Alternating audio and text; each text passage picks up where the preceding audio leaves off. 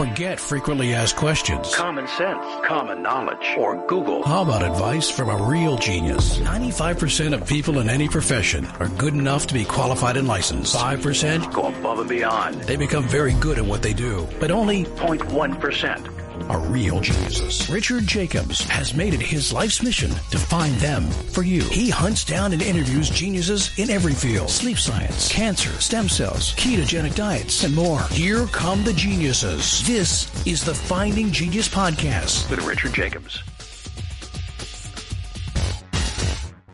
Before we begin, a note from our sponsor. I'm Richard Jacobs, Executive Director of the nonprofit Finding Genius Foundation and host of the Finding Genius podcast. In late 2016, I was rear-ended at 65 miles an hour by a truck on the highway, which sent me off-road into a ditch. The impact of the collision gave me a concussion and other injuries. At the hospital, a CT scan showed that I had thyroid nodules, which turned out to be cancer. It was then, when I had a biopsy in my neck, that I realized even if I was a millionaire, I wouldn't want a second or a third biopsy due to the pain and the invasiveness of it. And appointments at that time for thyroid experts were three to six months out, and I was worried about dying now, even if that was irrational. So because of this, I've decided to raise money to conduct a literature review on steroids on the causes of anxiety and depression, a condition that affects well over 50 million people in the United States and hundreds of millions worldwide. Our goal is to create a codex, a guide that reveals all possible treatments for anxiety and depression for people that live with the condition or for loved ones that have it, as my wife and my son do. To find out more about our fundraiser, visit findinggeniusfoundation.org and click on current initiatives. And now to our guest. Hello, this is Richard Jacobs with the Finding Genius podcast, now part of the Finding Genius Foundation. I have a returning guest, Pamela A. Popper. Uh, she's the founder and president of Wellness Forum Health, and they offer educational programs to both consumers and providers that help you make medical decisions, diet and lifestyle intervention decisions, and improve your long term health outcomes, and doing it in a way that encompasses not just, let's say, traditional medicine, but uh, additional avenues. Pam also serves on the Physicians Steering Committee and the President's Board for the Physicians Committee for Responsible Medicine in Washington, D.C. A very busy lady. Uh, she's been uh, talking about COVID since it first came out and the real deal on the, well, you know, what's been going on. At times it's very hard to listen to, but it also is a light of hope. I've been watching her videos for quite a long time on YouTube and uh, I literally consider her a, a lifesaver and an inspiration uh, throughout this whole crisis. So that's why I want to talk to her again and get an update on on how the fight's going. So Pam, thanks for coming back. Well, thank you. It's always fun to talk to you. You ask great questions. Well, tell me what's what's happening. Uh, you know, we're recording this uh, near the end of July 2021. It's been you know a year and a half of this nightmare ridiculousness. What's um what's happening with the COVID situation right now from your perspective? Well, I think the first thing is that the ruling class and the people who put this all together are in trouble and they know it. If you've noticed, they're they're always trying to come up with something to keep this thing going, and they're just not gaining much traction. You know, I looked at uh, Kaiser Family Foundation did a, a survey of all the counties in the United States, all of them, and um, the re- the reason they did it is they wanted to make it look like um, Biden's followers were much more responsible than Trump's and that did you know depending on how you define responsible but in their case it's vaccines right? Well the vaccination uptake in counties that biden carried 35% counties that trump carried 28% which means that the, that the actual percentage of vaccinated people in our country is someplace a little over 30% right? Well that's not what they had in mind. Now they've hurt and killed a lot of people with these vaccines already but having said that, they wanted to hurt and kill a whole lot more, and um, and and we've definitely, uh, when I say we, collectively, people have just refused to go along, and so I think that's a, a good sign. I really do, and I think um, you know they're talking about masking everybody, and um, I don't think that's going to go over well at all. The schools are getting uh, you know aggressive about rules for this fall, and so um, right before I, I logged on to this uh, conversation here. I got an email. The state of Ohio, everybody expected they were going to come out and mandate masks in the schools, and they didn't. Um, they just said, well, we'll have to let every school system make up their mind and that kind of thing. And I think the biggest reason they want to do it is just so wildly unpopular, and the parents are screaming and hollering like mashed cats. And so, so the bottom line is that they're they're just running around like chickens with their head cut off from crisis to crisis from lawsuit to lawsuit. We've been filing something every couple weeks. And yeah, so I think, I, I guess all this to say, it's on the one hand, it's like exhausting. We're still here after all this time. We're going to be doing this for another 25 years. I got news for you. Buckle up, right? But uh, but if I if we were losing this and I thought that they were gaining more and more control, I'd be really upset. But I think it's the other way around. So all that's good, good to hear. Yeah, considered. Yeah. I know recently there was a worldwide protest in dozens and dozens of countries against the lockdowns and everything. I don't know. Do you see the United States going a different way from the rest of the world? It seems like, you know, thankfully here, I, you know, I told many people this. If you live in another country, the leader says X, the whole country does it. Here, at least, different states can assert their sovereignty. And if you don't like where you are, you can move in certain circumstances. So at least the U.S., thank, thank goodness, um, is not just monolithic in, in his response. But what do you think is going to happen from here? I, I see the, um, you know, they're trying to demonize unvaccinated people and say they're bad and they're the cause of all the problems. And but what do you see is happening right now? Well, I think first of all, you know, the protests and everything are fine. They just don't change anything. You know, everybody protests and then they go home and go back to being compliant what would really change something is if a million people gathered in the downtown area of Berlin and then refused to go back home and, and close their businesses and all that stuff. So, so you know, we're still one of the things that is still, you know, kind of the bane of my existence is protests are fun, petitions are easy, declarations are easy. Everybody wants to do the easy stuff, and and a lot of people don't want to do the hard work. So you have to differentiate between theater which is what a protest is, and a place to meet people and a big street party versus something that's actually going to change the way you live your life right now. So that brings us to the United States, where there's certainly protests and that sort of thing, but I think there's much more meaningful stuff going on. And it's exactly what you said that we have a very decentralized government, and um, our Constitution places most power in the hands of the states, and then even the counties and cities have a lot of power. So uh, if you watch what's going on in Washington, D.C., it's terrifying. I mean, we really do have a bunch of criminals in charge of our government. We have criminals in charge at the state level, too. But what, what stands in the way of everything being terrible is you have some governors doing some good things, right? And it's just enough to make the whole thing inconsistent and to and to give the public reason to start questioning everything. And so and, and so just and i think this is why the 70% of people 68% roughly of people not being vaccinated is significant. Why is that? Because certainly it seemed like more than that percent you know more than 32% were on board with all of this nonsense a year ago. Well, I think that some people still are on board with it because they don't think much, but but I think there are other people who are saying, okay, so they said that when they opened up Florida, everybody was going to die. Well, they didn't. And then when Kristi Noem didn't shut down South Dakota, everything was going to be disastrous there. Well, you didn't see any videos of people dropping dead in the street. And you know that they would have shown them if they could. They just ignored it, right? They just ignored Florida. They ignored South Dakota because it didn't fit in with the narrative. And then I think by now everybody knows somebody who's been hurt or killed by the vaccine. So that's a big problem, you know. So so the here they're having a lot of trouble keeping control of the narrative, and um, it, it, there are plenty of videos online about Fauci being creamed, watching him being creamed in front of Congress. He clearly lied. He's being called on it.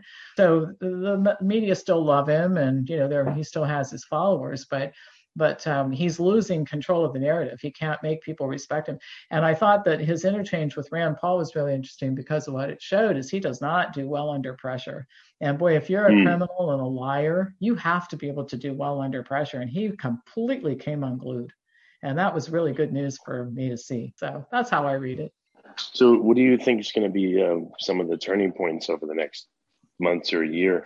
Uh, any big changes coming, or like, yeah. what, how do you think it's going to proceed from here on both sides?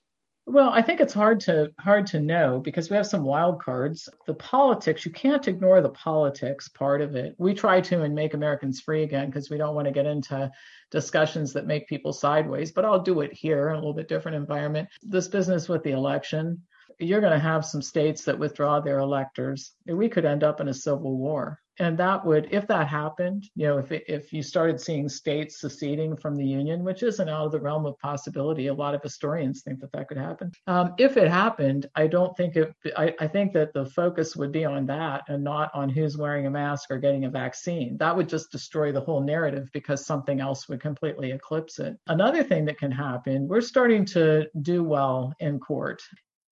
Before we continue, I've been personally funding the Finding Genius podcast for four and a half years now, which has led to 2,700 plus interviews of clinicians, researchers, scientists, CEOs, and other amazing people who are working to advance science and improve our lives and our world. Even though this podcast gets 100,000 plus downloads a month, we need your help to reach hundreds of thousands more worldwide. Please visit findinggeniuspodcast.com and click on support us. We have three levels of membership from 10 to $49 a month, including perks such as the ability to see ahead in our interview calendar and ask questions of upcoming guests, transcripts of podcasts you're interested in, the ability to request specific topics or guests, and more. Visit findinggeniuspodcast.com and click support us today. Now back to the show. And and we've done well up until now. I mean, we've by filing we've kept some, some bad things from happening because it just becomes uncomfortable when they're under the scrutiny of the court. But now we're getting into court and we're actually having hearings and that sort of thing. And it's starting to be interesting. We had one in Kentucky on Friday. And, you know, you don't know what the judge is going to decide.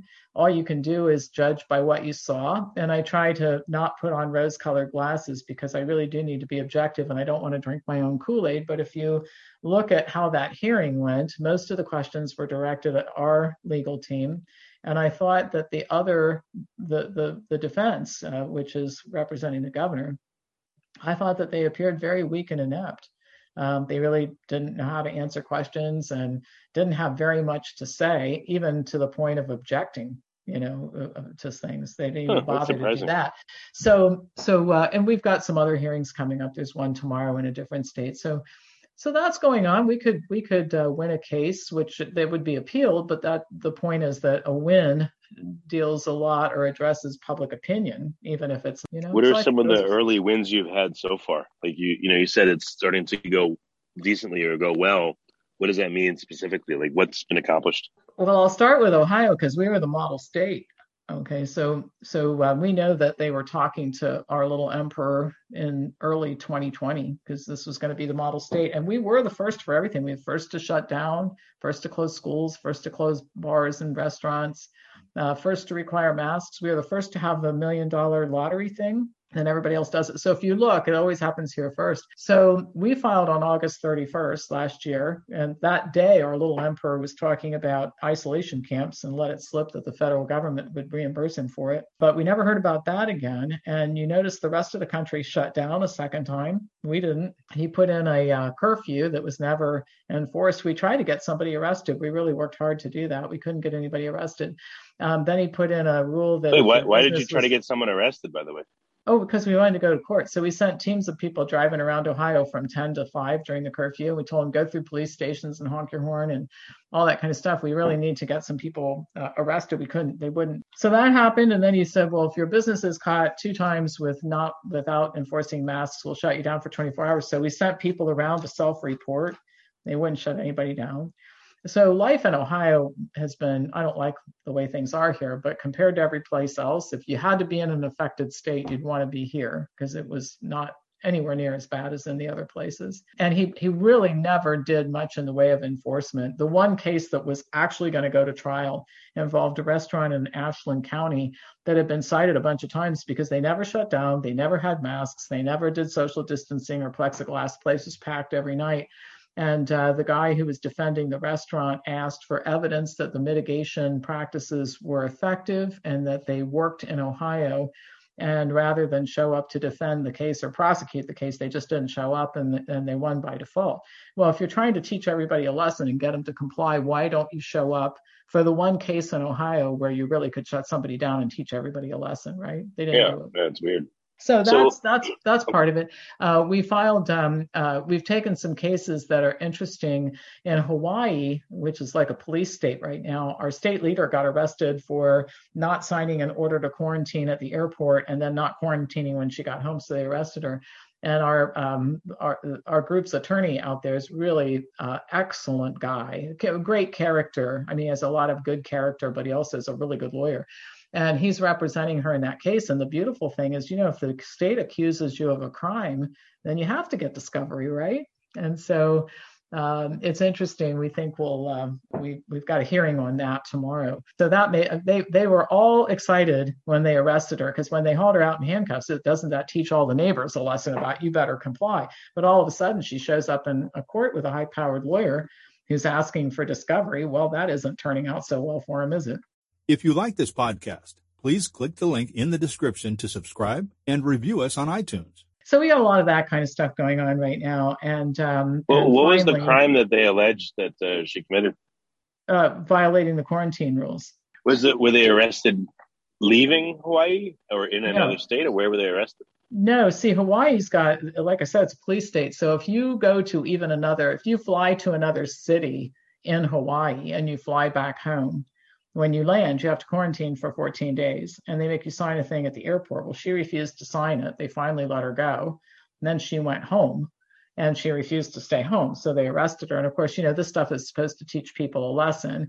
And what they figure is that most people will say, wow, I didn't know I was going to get really in all this trouble and pay their small fine. And then, you know, that teaches everybody a lesson. Well, instead, she goes, no, I'm not paying the fine. I'm going to challenge it. And I've got a high powered lawyer with me. Well, that's not.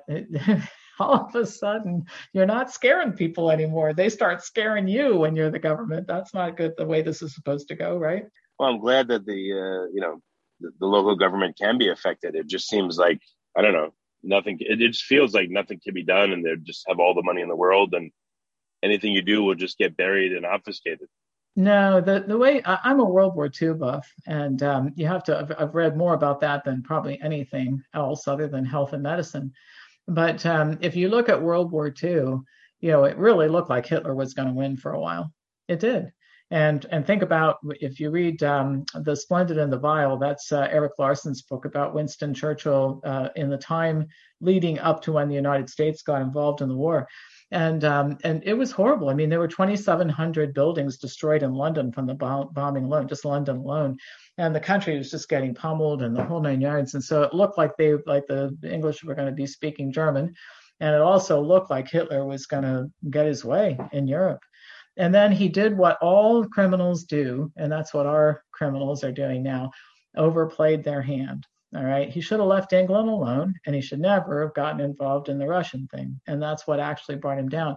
And that's what's happening here. When they started this whole business about, you know, what they're doing in the schools this fall, they're overplaying their hand. Uh, when they started talking about, you know, we might mask everybody up again and pushing this vaccine, I mean, they've just overplayed their hand. And and I think that where they're where they're in big trouble is that, uh, and I've said this for a long time. When this all started, there were um, two distinct groups of people, but I kept saying there was a third group. Okay, so the, the groups everybody recognized. You've got the sheep, and they are sheep. I mean, people who bought this ridiculous story and continue to buy it. It's a it's like being inducted into a cult. They're not necessarily yeah, stupid yeah. people, but they're susceptible. But here's my point.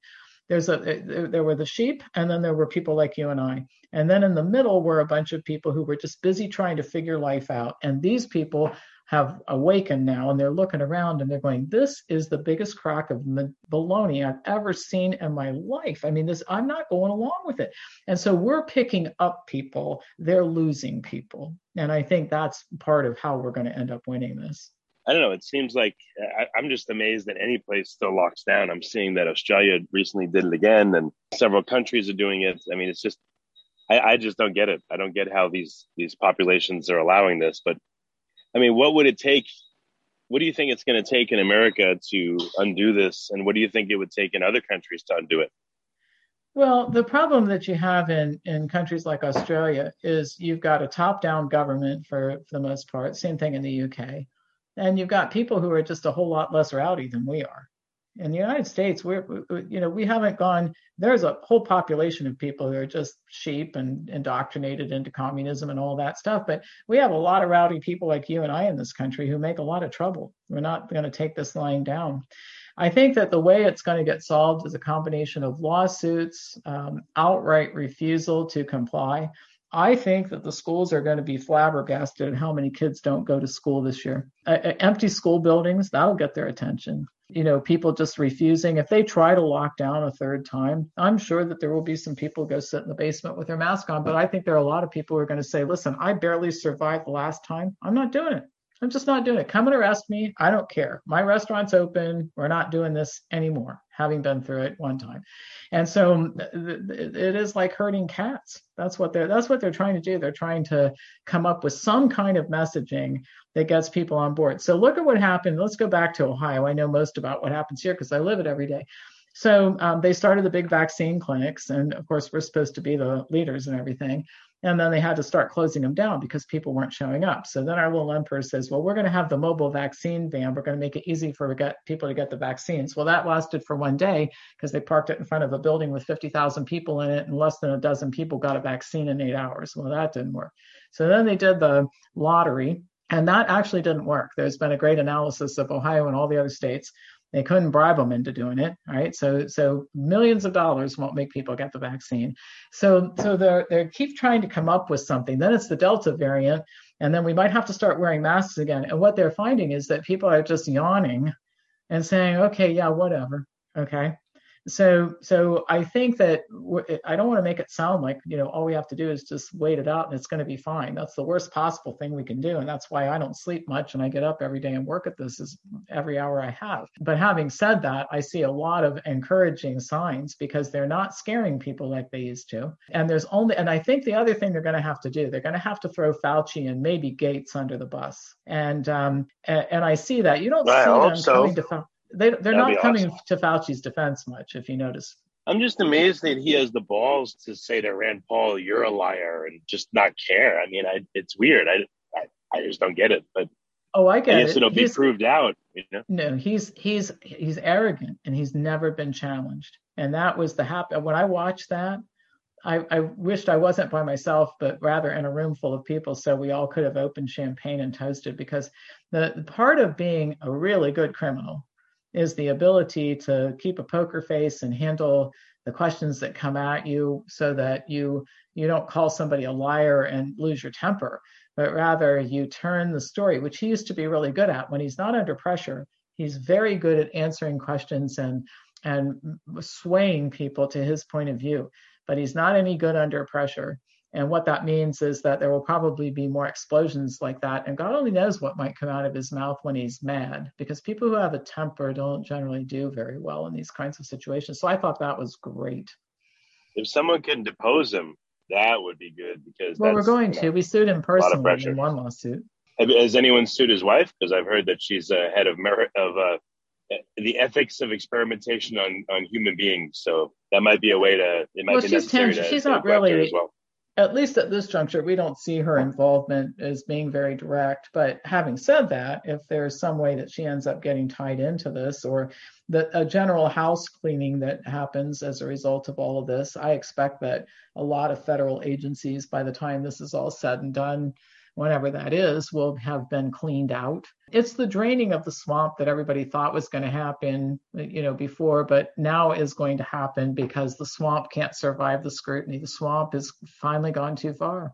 Hey, you know what I realized recently? I, I don't know if you think this, but in a way, it might have been necessary for Trump not to get back because now a lot of people are like, you know, their backs are against the wall. There's nowhere to go. There's no help. So now they're fighting back a lot more, it seems like. And it, it seems like, unfortunately, maybe we had to get to this point for people to stand up and do something. And it's not just surrounding Trump, but it, was surrounding the coronavirus too. Yeah, I agree. I, I think that there were there were a lot of people who thought that Trump was going to land on the parachute onto the South lawn and save them all. There isn't any one person who's going to save us all. We're going to save us all, right? Collectively, we're going to save us all. And um, and I think that probably getting him, if if somehow he had been able to hold on to being president uh, during that time, we would have had four more years of this half of the country on one side, half the country on the other, screaming and hollering at each other, and everybody calling everybody names and the whole nine yards. And maybe it would have ended this COVID thing sooner, but it would have just kicked the can down the road to make everything right in a way that is sustainable. And um, and and it takes more people. There's no one person who can do this for us. We have to get involved on our own behalf, and that's That's what my organization is all about. It basically says, I mean, I've told people for a year, everybody has to go to work in our organization because if you think you're going to sit in Kansas City or wherever it is that you live and wait for a bunch of people in Ohio to report the happy news that we solved this problem for you, um, good luck with that. That isn't going to happen. If we're going to fix this, it's going to be because we all get together, work together, and decide that we're going to fix this, right? That's what's going to fix it. Yeah, no, it needs to be an overwhelming response from everywhere and everything. So the lawsuits that you're engaged in, you said they're they're slowly, I guess, helping and putting pressure. But for the average person that maybe is not involved in a lawsuit, what can they do to help push back against the you know the COVID tyranny? Join Make Americans Free Again.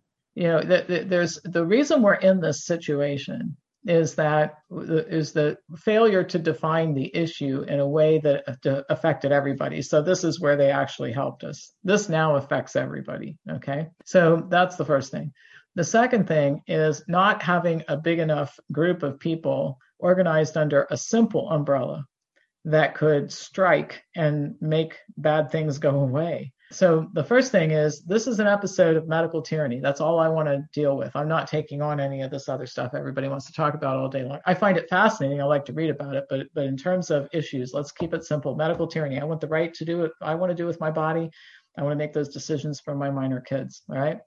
And then what you have to do is get about 80 million people to say, I want that too. Simple platform. All right. So part of the problem with the political parties is they want to enumerate everything. You can't get five people to agree on even half of it. So simple platform and then simple steps. We're only going to engage in about five activities that everybody on our team agrees with, keep everything else out and gather the masses until we get to the place where we're 80 million strong. And if we had had this when this all started, it would have been over by Memorial Day because the voting bloc in Ohio would have threatened the legislature, particularly during an election year, and said, You're going to get rid of this guy, or you're going to change the law, or you're going to do something to intervene. But we're not living like this anymore. 60 days is enough for us.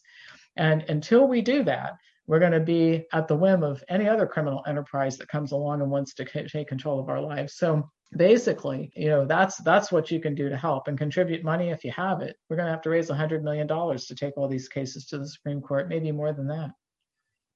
You mentioned that um, in particular with schools, if the schools are relatively empty, that's going to cause a stir. I mean, what?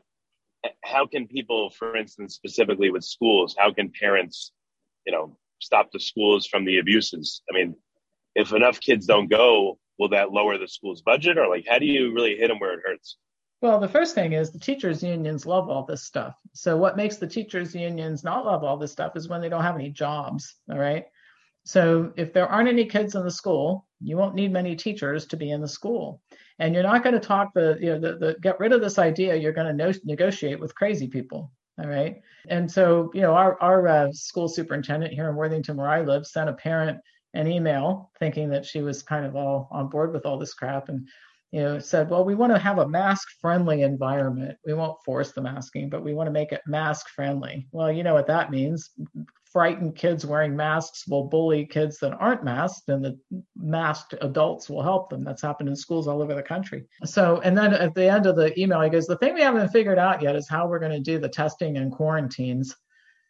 Right. That's an encouraging thing, right?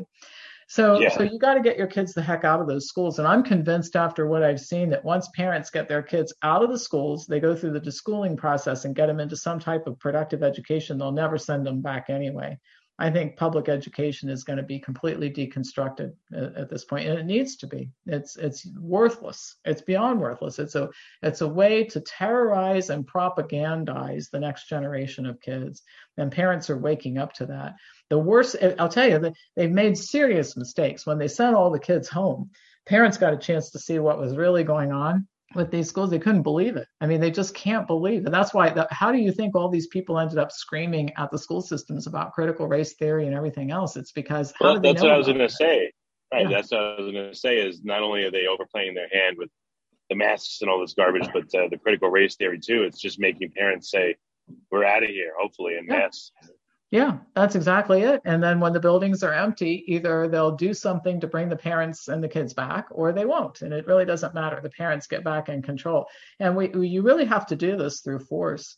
you know, I, and I, I, I come off as a very aggressive person. I, I can be, and I am more so now than I've ever been. And the reason is because you can't fight people with these kinds of intentions by negotiating with them. You know, it's like going to the mafia in New York and saying, listen, you know, we could, we, would like for you to stop killing people and um, collecting um, whatever the money is they collect from businesses for protection.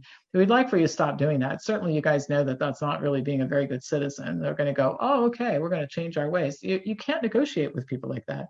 You have to just basically, how you deal with the mafia is you arrest people and they turn on their their uh, their friends. I think that's what's going to happen with Fauci. Put enough pressure on him, he'll turn in his friends and that's all the people we want to go after but but you can't negotiate. You have to you have to apply force and i think people are kind of figuring that out.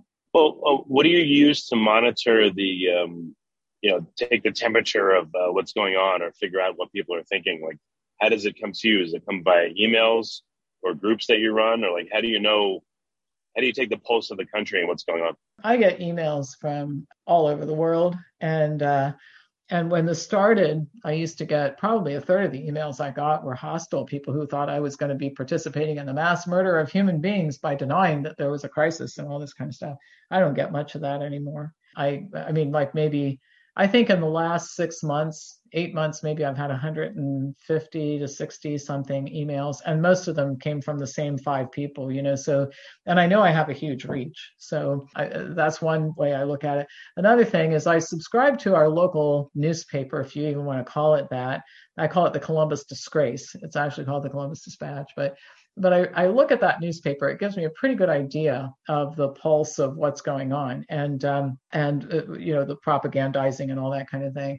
And um, even the the mainstream media is having trouble keeping the narrative going. Uh, little things that they can't avoid covering kind of seep through, and and that kind of stuff. So I look at that. I, I try to, I, I look at impact when we file a lawsuit, what happens, what uh, I watch the floundering around. I mean, there's no way to describe it other than floundering around as you see them trying to well we tried the you know we had the max the vaccine clinics and then the vaccine vans and then we tried to do the vaccine lotteries and that didn't work and so then we tried passports and a bunch of states said we're not going to do it and uh, you know, it, so they're they're just I, I just watch the chaos that they're going through because if you take a look at how much control they had over most of the country last year at this time compared to now, it's it's horrible. Their goal was to vaccinate everybody, and they've been ridiculously unsuccessful.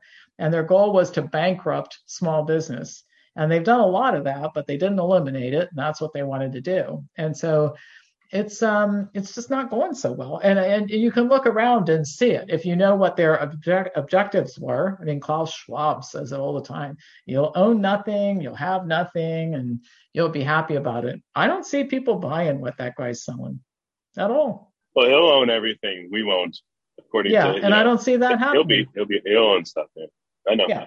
And, and here's here's part of the problem you know, what you need, whatever you want to say about Trump, Trump is a charismatic leader, okay?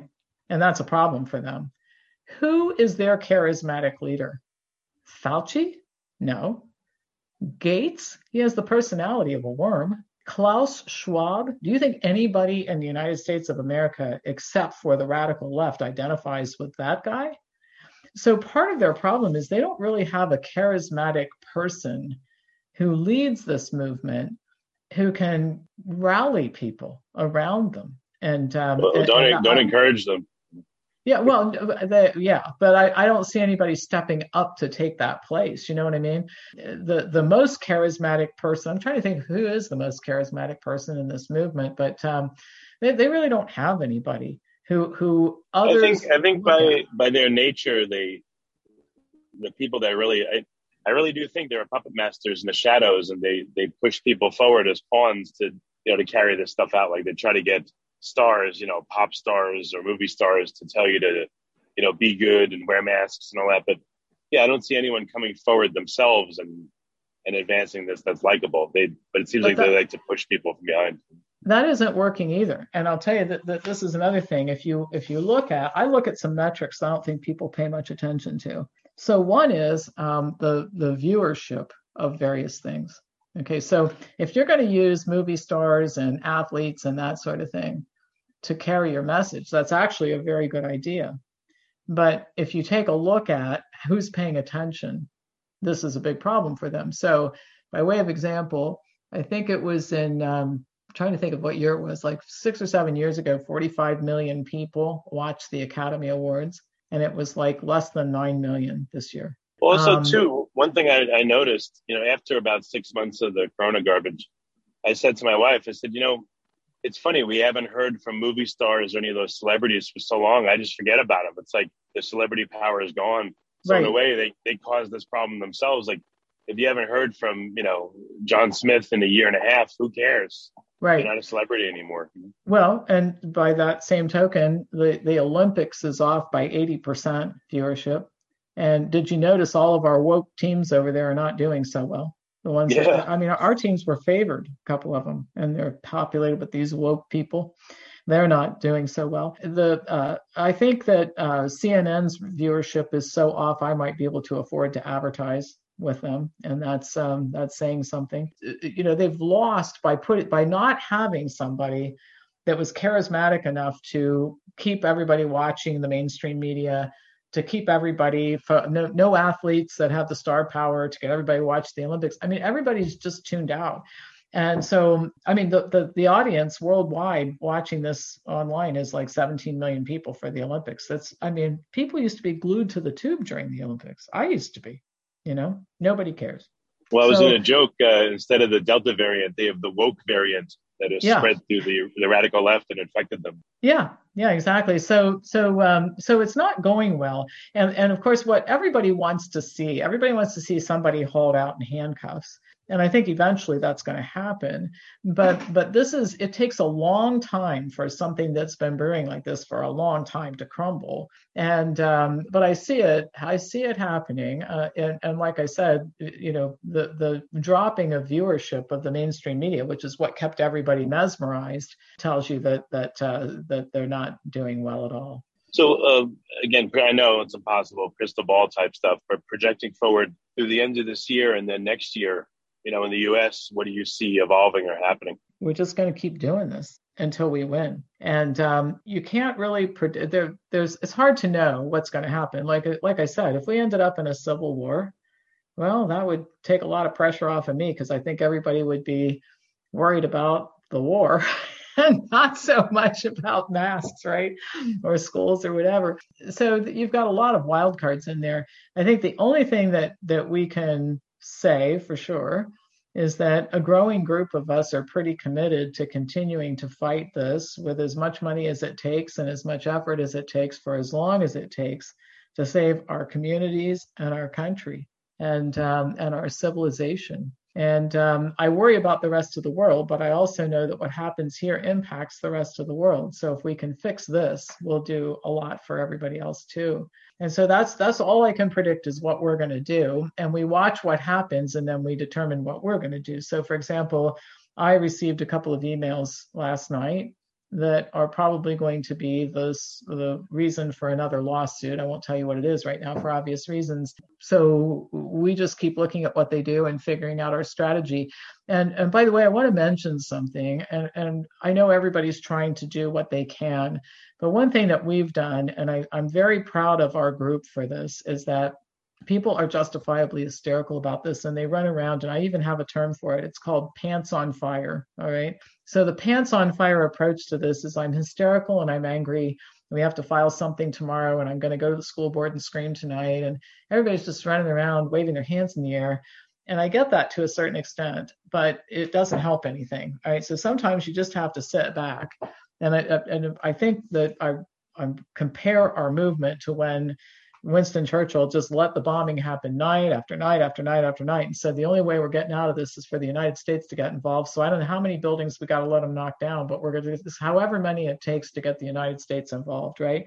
And so we're sort of like that. We have a very long view of this, a very strategic view of this. We spend a lot of time figuring out what is the smartest thing to do with the resources we have right now and and we're the opposite of pants on fire and i and more and more people are seeing the wisdom of that and i and i can talk them off that ledge i mean i, I can actually say to somebody through email you know, it sounds like your pants are on fire. I totally get that, but I'm going to ask you to just calm down, take a deep breath, and look at the things that we are doing and see if you can see some wisdom in this. And generally speaking, they say, yeah, I think I, I think I understand what you're saying. You know, I see all over the world, though. You know, until recently, countries were all doing the same thing. Who or what could have orchestrated something on a global scale to get almost all the countries of the world to say the same thing, do the same thing? Like now that we've been in this for a year and a half and you have perspective, do you think that this was planned? Do you think that this was, I mean, what are your thoughts now? You have a lot more data than we used to have. Yeah, I wrote about it last year in my book. It's hard to imagine my book is almost a year out. Okay. It's, I wrote about who planned it and how they did it. It was planned. And um, it, it was planned. I think it was executed earlier than they thought they were going to have to do it. And I think that things didn't go as they hoped they would go. But um, when the World Health Organization had um, all countries sign a, an agreement in 2005 saying that they would act in unison. I think that was the might have been the beginning of it. I think that um, putting Tedros in that uh, he's a criminal, just a common criminal. When they put him in the World Health Organization uh, as the head, that was part of it. They they've done it before. They had had they, there have been fake pandemics before. This isn't the first one. They just did it on a smaller scale and they got away with it. And Margaret Chan, when she was Director General of the World Health Organization in 2009, I mean, there, there were hearings in, in Europe about the fake pandemic and how much money it cost and how many people they killed with the vaccine and everything else. And she actually said, you know, we should not, we need to look at pandemics as an opportunity for social engineering. Let's not forget that. So yeah, we didn't we didn't really have a pandemic and you know all that kind of stuff, but we sure did manage to rearrange some things. And you know, so so yes, they planned it, and um, and uh, the world acted in unison because the World Health Organization has a lot of power. I mean, we put too much power in medicine, period, from the World Health Organization on down to your local doctor. We've got, and, and that's another thing where they overplayed their hands. If your goal is to get people to be controlled through medicine, distrust in medicine is your enemy. And the uh, latest survey I saw 34% of people in the United States trust the healthcare system. 34%. Well, if you're trying to control people through healthcare, that's not so good either, is it?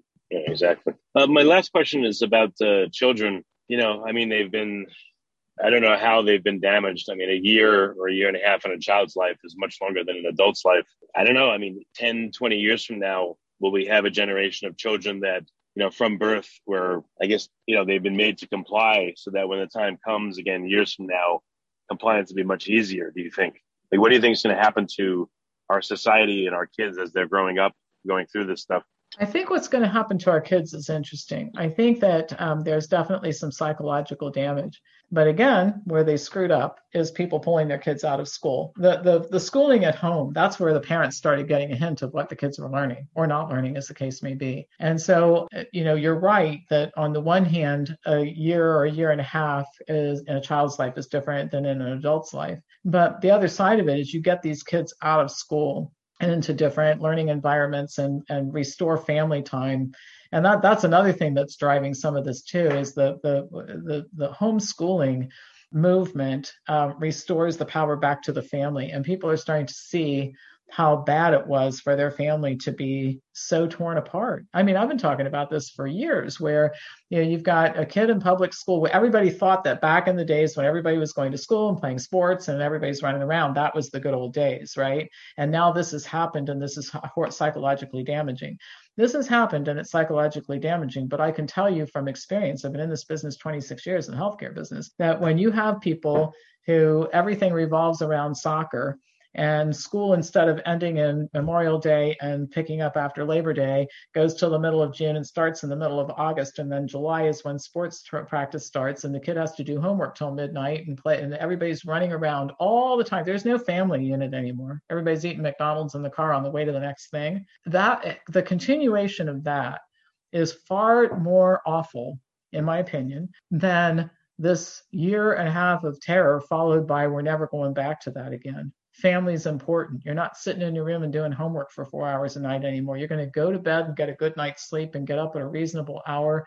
And sports is not going to dictate our life anymore. And so this disconnection from it is helpful. And I'll tell you the other thing that people got disconnected from was the medical system. You know, doctors had trained everybody, particularly kids, you got to hang out with pediatricians twice a year for your kids to be healthy. Well, people stopped doing that. They realize their kids are not unhealthy as a result, and they're not taking them back. You know, so so I think that this, uh, uh I don't want to dismiss the damage that's been done to kids as they watched all of this go on. But I think that for thinking parents who are saying, you know, what does our future look like as a family? What does all this stuff mean to me? And there are a lot of thinking people out there, more than the cultural elite uh, want you to know about. I think that this is going to be a great reset in favor of families. I, I, don't like that term, but I think we can use it against them and say, you had one kind of great reset in mind. We have a different one. I appreciate all you do, Pam. And like I said, uh, I don't know any any last insights that you've gotten that you haven't discussed. You know, over the past year and a half, I know that you've lost friends, you've gained new friends. You know, life has changed a lot. But any other deep insights that you've gotten that you haven't shared yet? Well, I think that the you know everybody wants to frame things based on their experience to a certain extent, or everybody does frame things in view of their experience. And and I think that um, the way that I look at this, I I feel that we were rising for some kind of fall. You know, like I, I don't look at 2019 as a great year when everything was swell and gosh, if we could just go back there to be great. In 2019, our country was very unstable because of all the bickering back and forth and the division between people. I think that uh, education was terrible, the medical system was terrible, the media was dishonest. And uh, I don't, I can't, when I go back to 2019, I can't fathom any way in which any of that could have changed. And so I don't know if you want to call it God or what you want to call it. Everybody looks at that differently too.